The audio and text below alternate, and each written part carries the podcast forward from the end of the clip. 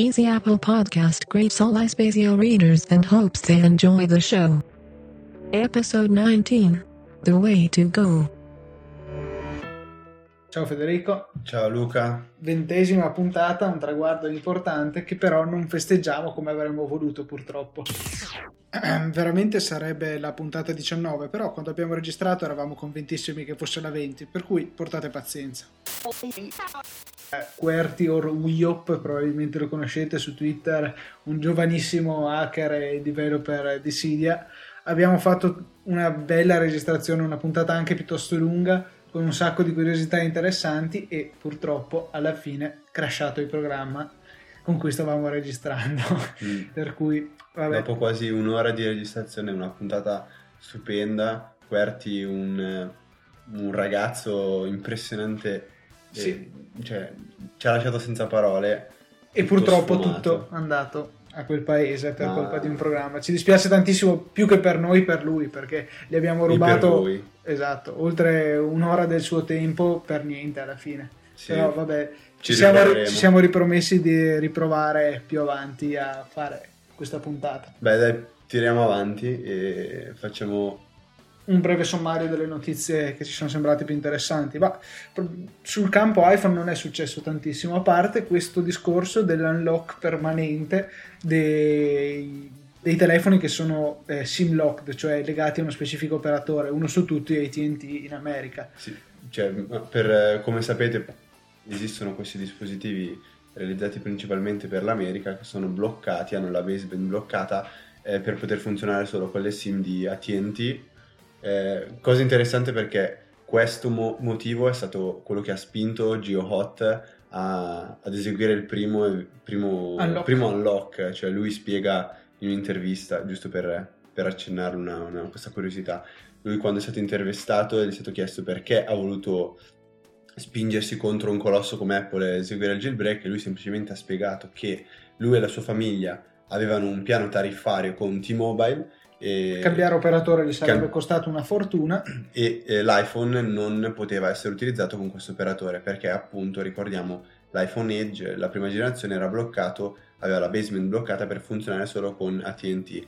Allora ha detto, beh io l'iPhone lo voglio, l'iPhone deve funzionare anche con T-Mobile e, e l'ha sbloccato e, e questo ha poi dato il via diciamo a tutto. Ecco, poi comunque nel corso del tempo anche per i modelli successivi sono stati trovati dei sistemi per sbloccarli. E per l'iPhone 4 si può fino a un certo punto, nel senso che le ultime baseband non hanno quelle vulnerabilità che ne permettevano lo sblocco in precedenza. Ora pare che eh, si sia trovato il modo di accedere al database di Apple che contiene le chiavi per lo sblocco ufficiale, diciamo, dei telefoni. In teoria funziona così. Se voi avete comprato l'iPhone da ATT, dopo i due anni di contratto potete richiedere che vi venga sbloccato per utilizzarlo con qualunque operatore, perché ricordiamo si paga l'iPhone a un prezzo ridicolo rispetto al suo costo, 200 dollari per il modello da 16 giga, che se ci pensate è niente rispetto ai 660 euro che è il prezzo di listino del telefono sbloccato e appunto tramite pagamento mi pare che sia 160 o 170 dollari quindi una cifra piuttosto importante ci sono degli operatori eh, non telefonici dei, dei negozianti non saprei come definirli delle aziende che si occupano proprio di questo e vi permettono di sbloccare permanentemente il vostro telefono.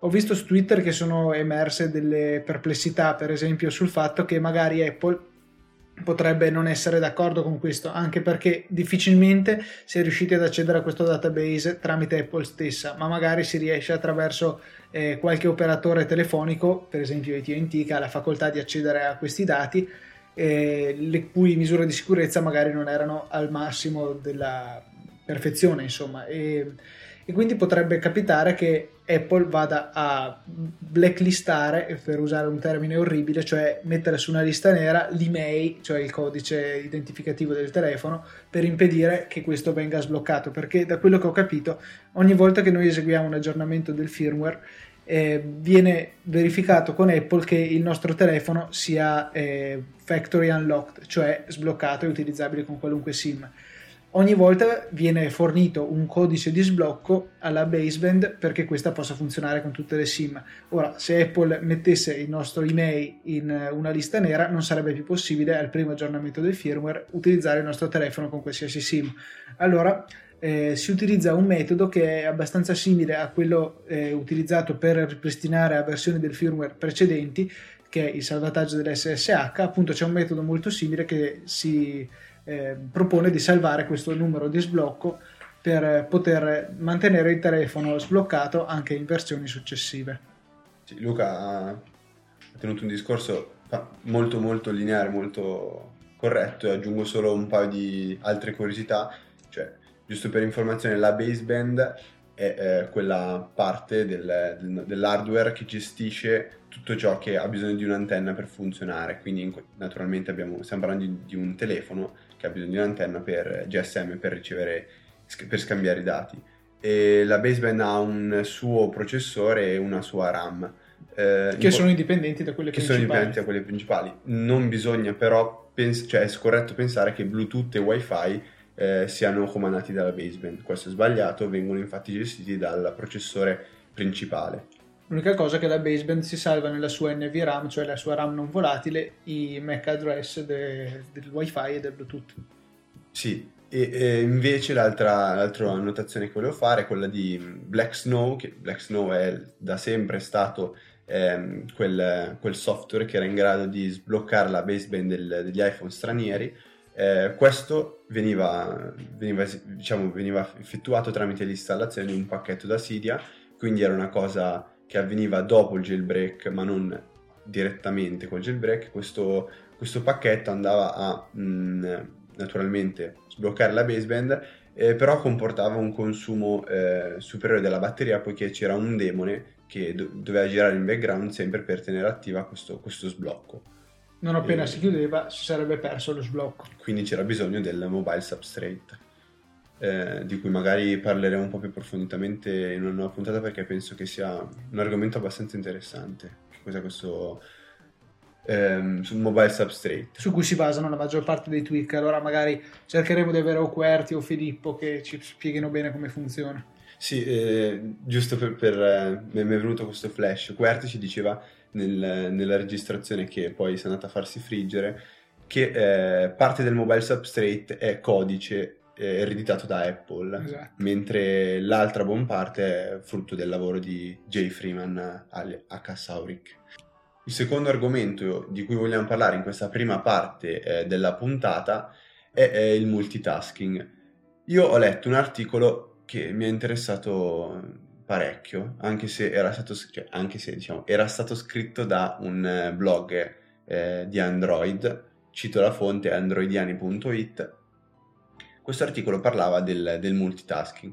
Eh, come sapete, anzi no, come non dovreste sapere, in Android il multitasking può essere gestito in modo abbastanza eh, semplificato tramite dei gestori di multitasking installati natu- na- nativamente. È possibile però installare dei task manager un po' più avanzati eh, tramite il, il market.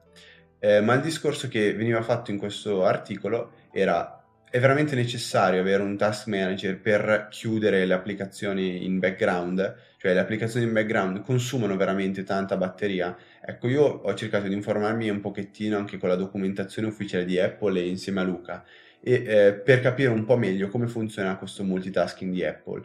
Eh, voi vi ricorderete sicuramente durante eh, la presentazione di iOS 4 come Steve Jobs continuasse a a ribadire che il multitasking non consuma batteria, questo perché un'applicazione una volta che viene chiusa viene congelata. Se viene vogliamo, a... quindi non è un vero e proprio multitasking. Sì, perché è un po' quello che andrà a succedere con OS X Lion, anche quello che si annunciava. Cioè l'applicazione, quando viene messa in vero e proprio multitasking, viene semplicemente ehm, diciamo, eliminata la, la, parte grafica dell'applicazione, ma tutto, tutti gli altri processi che riguardanti appunto questo software vengono con, con, continuamente eseguiti. Per questo il processore deve impiegare eh, appunto alcuni processi eh, per, cioè deve tenere vivi alcuni processi per mantenere l'applicazione aperta e in multitasking. Questo non avviene in iOS e quindi anche in Android, eh, praticamente un'applicazione una volta che viene chiusa, eh, se supporta il multitasking, quindi se ha una di, abilitata una delle nove API introdotte da iOS 4, l'applicazione viene eh, congelata, viene allocata nella RAM e nessuno dei suoi processi viene tenuto vivo. Ehm, questo cerchiamo di arrivare al dunque, quindi in teoria uno pensa, eh, allora se un'applicazione è congelata, è messa nella RAM e non c'è nessun processo che viene eseguito dal processore, non consuma batteria. Questo è vero nel 90% dei casi, perché può essere comunque eh, per, il, per volere dello sviluppatore un'applicazione in background eh, richieda di, eh, di, dover eseguire alcuni processi. Per esempio nel caso in cui serve, per esempio il TomTom, ecco. Eh, il TomTom quando viene messo in background richiede comunque ehm, l'utilizzo del, del, GPS, quindi per poter, naturalmente essendo un navigatore, eh, sapere dove, dove, si trova il dispositivo. Questo comporta un consumo di, di memoria e, e, di batteria, e soprattutto, di batteria soprattutto. Perché consuma risorse del processore, che è quello in realtà che consuma la memoria di per sé non consuma processore, che sia occupato o meno consuma sempre la stessa quantità di energia. Ecco, qui eh, arriviamo al dunque. Eh, abbiamo detto che 9, applicazioni su 10 in multitasking, eh, quando sono in multitasking vengono congelate, ecco, qui un'applicazione congelata viene messa in, eh, in RAM. Come sapete, tutto nel computer funziona con degli 1 e degli 0 che vengono differenziati non per la presenza o l'assenza di tensione elettrica, ma per una, eh, una differenza di tensione. Quindi un'applicazione ehm, congelata. congelata non consuma RAM, ma se la vado a chiudere, vado a dire al processore di liberare una determinata ehm, spazio della RAM. Questo comporta una spesa di energia, una spesa di, cioè, quindi del calore, quindi una spesa di energia. Quindi sembra quasi paradossale, però si consuma la, più batteria andare a chiudere. a chiudere un'applicazione in background che lasciarla viva lì. Certo, nel momento in cui vedete che il telefono si rallenta, avete bisogno di RAM, si fa, però... In assoluto non è assolutamente dispen- indispensabile. E questo mh, mm, potrebbe farvi riflettere se già non l'avete fatto. E dopo questa bellissima frase ad effetto, passiamo al punto forte della nostra puntata, che è la recensione dell'applicazione TomTom. Forse è la più nota e la più venduta delle applicazioni di navigazione vera e propria, cioè che ci dicono vocalmente con le indicazioni sullo schermo che direzione prendere per, arri- per andare dal punto A al punto B, a differenza per esempio dell'applicazione Mappe inclusa nell'iPhone che sì ci permette di calcolare un percorso ma non ci dice in ogni momento adesso gira a destra, adesso gira a sinistra. E guarda caso, per fare un esempio, eh, Federico aveva proprio nominato il TomTom eh, nella sua disquisizione sul multitasking. Beh, che dire, TomTom è, è un'applicazione che costa eh, 50 euro per, nella versione con le mappe per l'Italia, ma eh, se ci pensiamo un attimo non è una cifra eh, esosa perché eh, non so se qualcuno di voi ha mai avuto a che fare con i navigatori integrati nelle macchine, eh, solo per l'aggiornamento delle mappe che di solito sono annuali volano cifre come 200-300 euro, mentre che invece con questa con 50 euro una tantum avremo tutti gli aggiornamenti. 50 euro che spesso diventano 40 perché spesso ci sono stati diversi... diverse occasioni in cui era in sconto l'applicazione. Ecco, a questo dico soltanto chi lascia le recensioni nell'App Store, cioè dire ladri a... Mm, a uno sviluppatore perché ha fatto lo sconto, no. Cioè, io l'ho comprata a 50 e adesso costa 40 eh, vabbè eh, nel senso la vita è questa. Io cosa devo dire? il mercato è questo. Con Read It Later cioè io l'ho pagata a 4 euro e poi costa 80 centesimi. No scherzi a parte. Vabbè anche con la benzina funziona così esatto cioè... be- ma anche con qualsiasi altro prodotto. Nessuno va a dare dei ladri ai supermercati perché abbassano il prezzo di un prodotto dopo che lo sia comprato a prezzo più alto. Vabbè. È il Tra- mercato. tralasciando questo dettaglio volevo partire sottolineando le funzioni più accattivanti di TomTom al di là di quelle di navigazione basilari. E credo che il servizio più interessante sia il TomTom Traffic HD. È un servizio che si paga extra, costa 5 euro al mese, ma se usate molto il navigatore o comunque se viaggiate molto, credo che possa farvi risparmiare molto più di 5 euro del vostro tempo se misurate il vostro tempo in euro. Perché ehm, sono informazioni sul traffico che vengono aggiornate praticamente in tempo reale. Non mi ricordo se una volta al minuto o ogni due minuti comunque con una frequenza altissima e sono molto accurate. Mi è capitato proprio mentre testavo il servizio che mentre ero in navigazione con la destinazione già impostata e tutto mi fosse apparso uno schermo, un messaggio sullo schermo che mi segnalava che c'erano alcuni problemi lungo il mio itinerario e mi ha suggerito quindi un itinerario alternativo per evitare i rallentamenti o le code, insomma, un servizio che veramente bisogna avere, eh, come dicevo, soprattutto se si usa tanto la, la macchina. Insomma. Magari se abitate in una di quelle grandi città come Milano, Roma. Sì, dove il traffico è all'ordine del giorno, eh, permettervi di risparmiare, non so, magari 10 minuti al giorno, per 5 giorni alla settimana è già praticamente un'ora, insomma vale assolutamente la pena di spendere questi 5 euro in più al mese. Poi se invece volete una spesa meno indispensabile ma comunque carina c'è la possibilità di acquistare molte voci eh, aggiuntive, per sì. esempio. Io ho acquistato, vabbè, non so se devo vergognarmene o essere figo, io ho acquistato quella di Yoda. Eh, Yoda, vabbè, spero con tutto il cuore che voi sappiate chi sia, personaggio famosissimo di Star Wars, il, lo Jedi eh, maestro e cacchio vi, vi, parla veramente bene. L'unica pecca è che c'è soltanto in inglese, eh, quindi qui dipende un po' dalle sì. conoscenze della lingua che, che, ognuno di voi ha. Però è sicuramente un'idea, un'idea simpatica, poi magari anche più avanti ve la farà sentire Federico come funziona questa voce. Guarda, un pochettino posso provare. I already know you. Mm-hmm. After 700 yards. Sharp left. Control, control, if a Jedi you wish to be. Ecco, sì, dai. Sì, questo è tanto una... Parla un sacco per dirti di, di, di, tenere la destra, però vabbè, insomma, sicuramente è una cosa Sì, no, poi quando arrivate vi fa anche la musichetta di Star Wars, eh. quando partite vi dice la forza sia con te. Cioè, simpatica, sicuramente è una cosa simpatica. C'è anche Ian Solo e Darth Fener.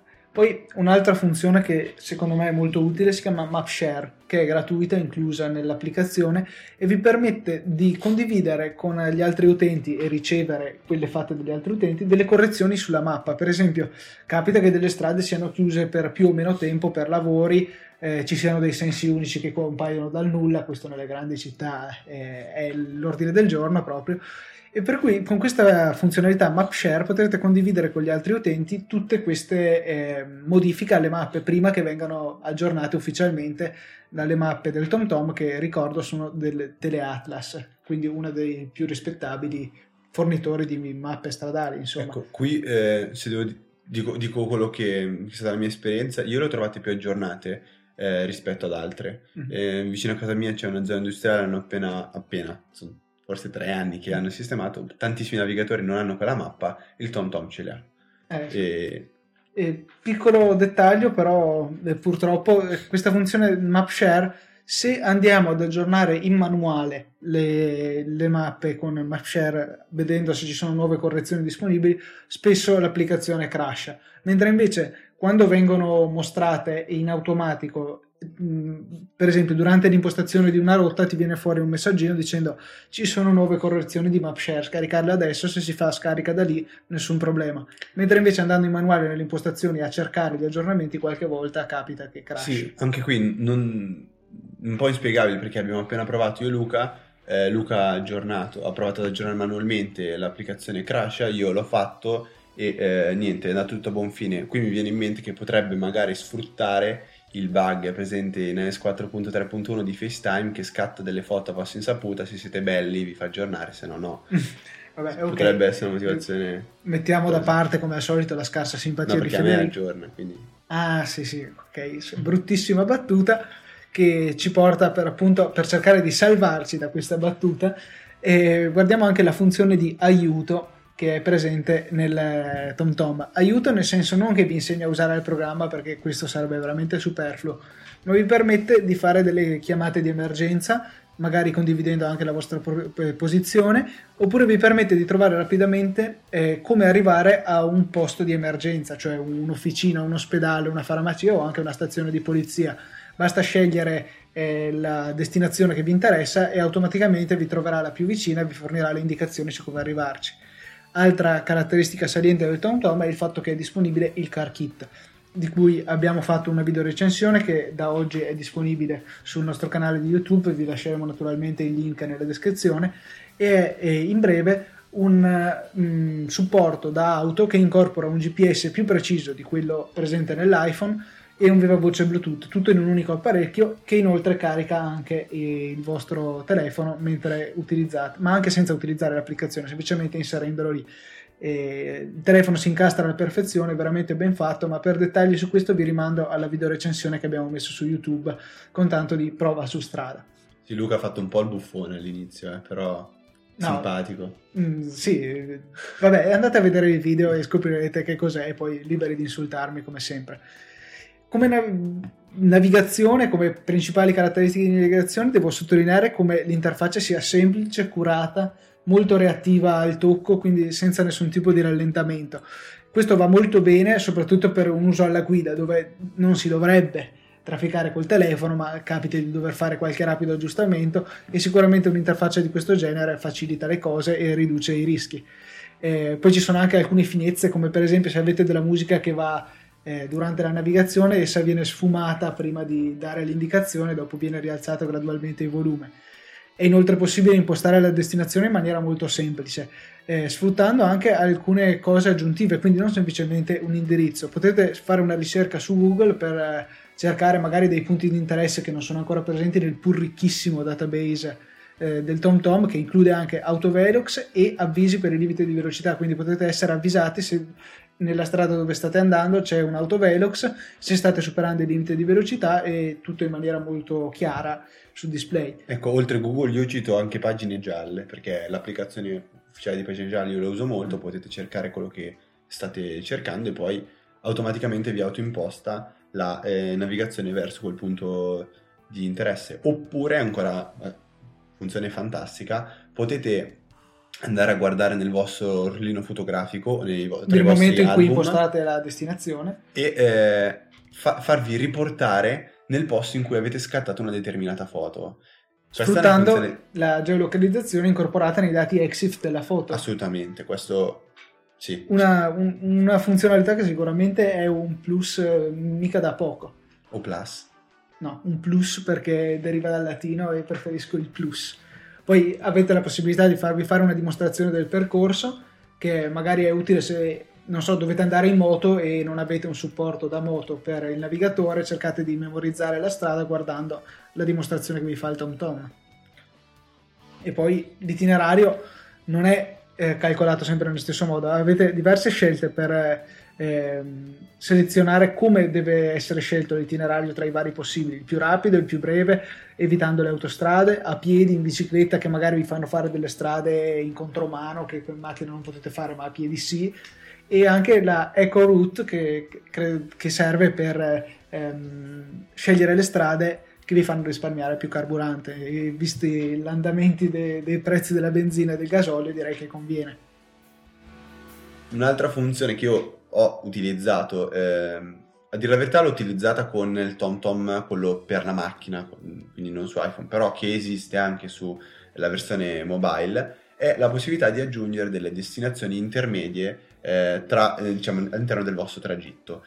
Io in questo particolare caso eh, ero a San Benedetto del Tronto, nelle Marche, in vacanza, dovevo tornare a casa, ma eh, volevo fare una sosta a San Marino. È stato semplicissimo realizzarlo, basta prima decidere la destinazione finale, successivamente aggiungere una destinazione intermedia. Facile, user friendly eh, e, e, funzionale. Sì, sì, senz'altro. Anche per esempio eh, siete andati a prendere un vostro amico, dovete andare, non so, nel tale locale, però poi vi, vi telefona anche un altro amico che deve, se, per chiedervi se lo potete portare inserite passa attraverso casa dell'altro amico perché potete anche selezionare eh, come destinazioni intermedie come pure come destinazioni finali l'indirizzo che avete associato alla scheda del contatto nella vostra rubrica. Quindi un'altra funzione in più un indirizzo in meno da scrivere e tutto tempo risparmiato insomma. Contando che inoltre si può condividere eh, l'itinerario via email, quindi magari vogliamo andare con due macchine, io so dove è la destinazione di arrivo, tu no, io via email ti condivido questa, questa destinazione, tu basta che clicchi sulla, sull'allegato, diciamo ti apre in automatico il TomTom e... e appunto avete lo stesso itinerario.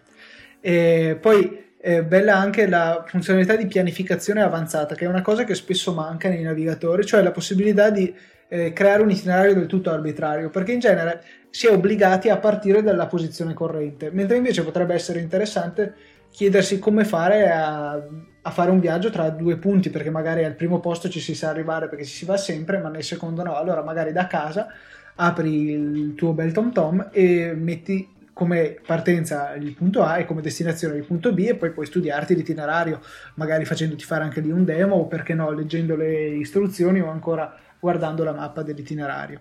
Quindi globalmente un'applicazione da 5 stelle direi, uh, anzi 4,5 per via di quel dettaglio del map share che ogni tanto crasha, però eh, direi che è abbastanza secondario. Comunque è un'applicazione ben fatta, non economicissima diciamolo, ma se Beh, consideriamo che cosa ci offre il prezzo è sicuramente corretto. Beh, diciamo che se uno vuole a tutti i costi il TomTom, quello da macchina costa di più, il doppio. Eh, se invece volete avere quello per iPhone e volete a tutti i costi risparmiare, noi vi abbiamo già parlato di App Shopper, in questo momento il TomTom costa 49,99, se proprio voi ci tenete a comprarlo a 39 basta che eh, tramite App Shopper di cui abbiamo parlato due puntate fa eh, segnalate, nella, mettete nella vostra wishlist. TomTom Italia e tramite una mail o una notifica push vi verrà segnalato quando questa applicazione subirà un aggiornamento ehm, di prezzo. E a questo punto, a meno che abbiano portato da 50 a 60 e vi abbiano fregato, eh, vi ritroverete il TomTom a 39,99 e potrete acquistarlo. E poi da segnalare che esiste anche la versione per l'Europa occidentale che costa invece 70 euro e per l'intera Europa che costa 90 euro, quindi una cartografia completa dell'Europa. Ecco, se volete acquistare il modo più semplice è aprire l'App Store, andare tra le to- top redditizie e, e la troverete sicuramente perché è una, un'applicazione è, non, è, è un buon segno, non da 79 centesimi e oltretutto molto diffusa, quindi chiaramente è sempre in cima alle classifiche. E penso che vi abbiamo detto di tutto di più. Dai, non avete mai trovato una recensione così completa. Scommetto che più di uno non ha, non ha neanche aspettato la fine della recensione, è già andato su App Store e ha cliccato il bottoncino acquista perché è un'applicazione che davvero merita.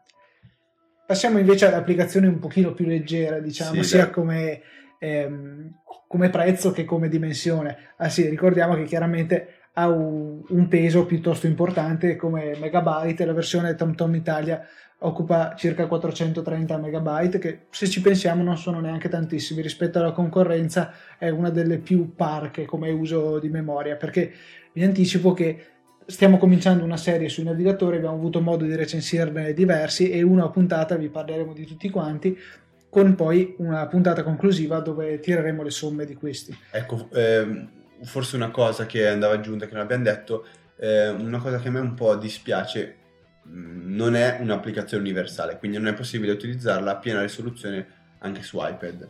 Eh, l'unica... l'unica pecca. Sì, diciamo che l'iPad è difficilmente utilizzabile come navigatore per via delle dimensioni, cioè bisogna ingegnarsi più che un telefono per trovargli un posto in macchina. Ecco, potresti usare per esempio TaxStack che ho, eh, ho dovuto completamente rivalutare, non so se vi ricordate, ma eh, tre puntate fa abbiamo recensito diversi prodotti e tra questi c'era Tac Stack che è una, una, specie di adesivo in un materiale che sembra silicone eh, serviva per fungere da, da, da supporto per, ehm, per, i vostri dispositivi quindi iPhone, iPad da appiccicare sul cruscotto della macchina ehm, per reggere, per reggere diciamo, il vostro dispositivo. Io inizialmente ero stato, ero, ero stato, deluso da questo prodotto che non mi aveva soddisfatto perché eh, non, non, mi dava quella sicurezza necessaria per poter guidare in tranquillità col mio iPhone eh, che ha il, suo, ha il, suo, costo appoggiato a un, un accessorio di, di, di gomma.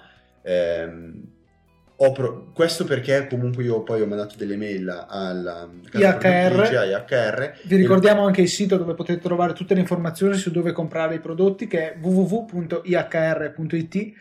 Ecco, io tramite questa mail ho detto, gli ho espresso un attimo la mia delusione per questo prodotto, loro mi hanno spiegato che non è pensato per ehm, funzionare con, con delle cover. Quindi eh, io- la mia- io ho la cover della Griffin eh, con il retro in eh, con l'infinito carbonio in, in plastica e qui la superficie è molto molto liscia e faceva fatica ad aderire. No, non è liscia, cioè è irregolare, È irrego- sì, nel senso è- non è come... come il vetro.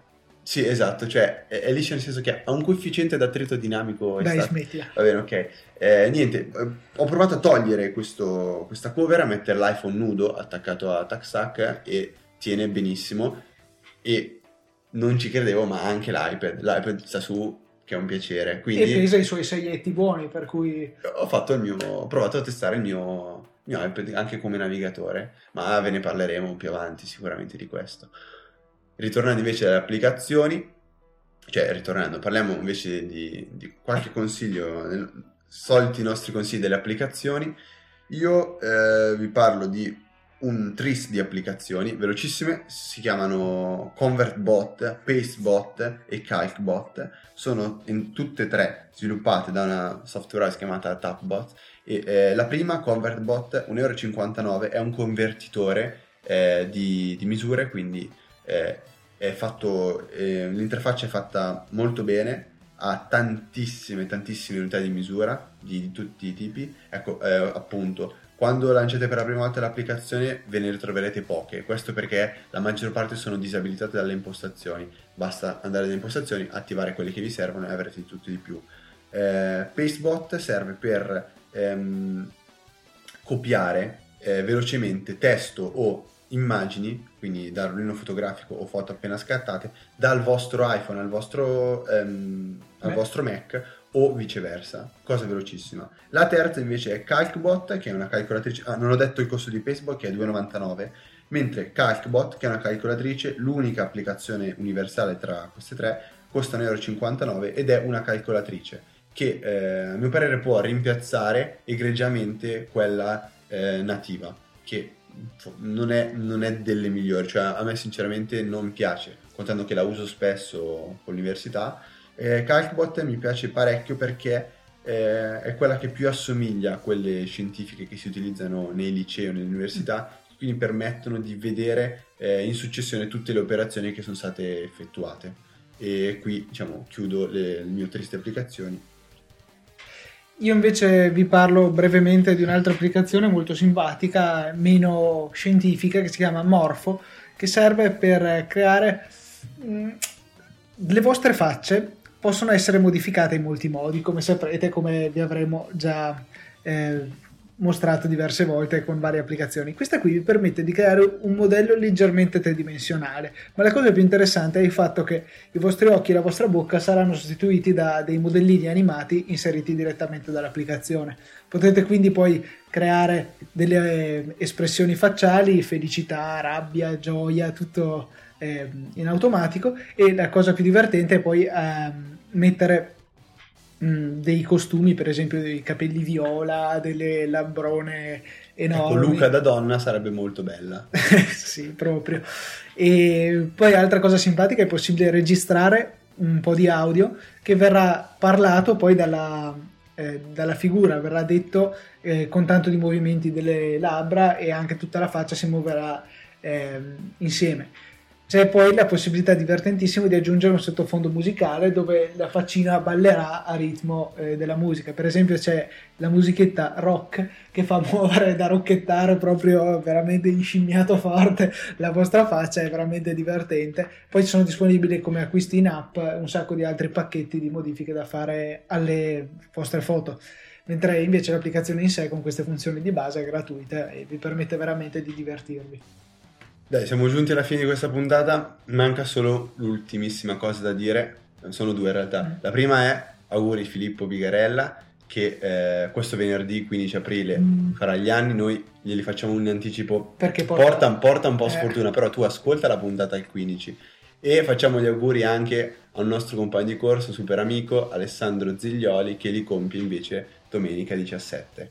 E Direi di concludere dicendovi se avete tempo, voglia, se vi piacciono le nostre puntate, se magari eh, perdete 5 minuti andate nel, nell'iTunes iTunes Store, Store. nella sezione podcast E bah, magari se ci date il voto in stelline sicuramente aiuta, ma se perdete altri due minuti e scrivete Un una- feedback. un feedback, una recensioncina, ci farebbe molto piacere. Detto questo, concludiamo. Vi invitiamo a visitare anche il nostro sito www.easyapple.org che spesso contiene alcune cose interessanti che non appaiono nel podcast, per esempio i vari link ai, agli HR, alla recensione del TomTom, eccetera, eccetera. E finalmente nella prossima puntata vi sveleremo come facciamo questi cavolo di intro con una voce abbastanza strana. Ve lo diremo alla prossima.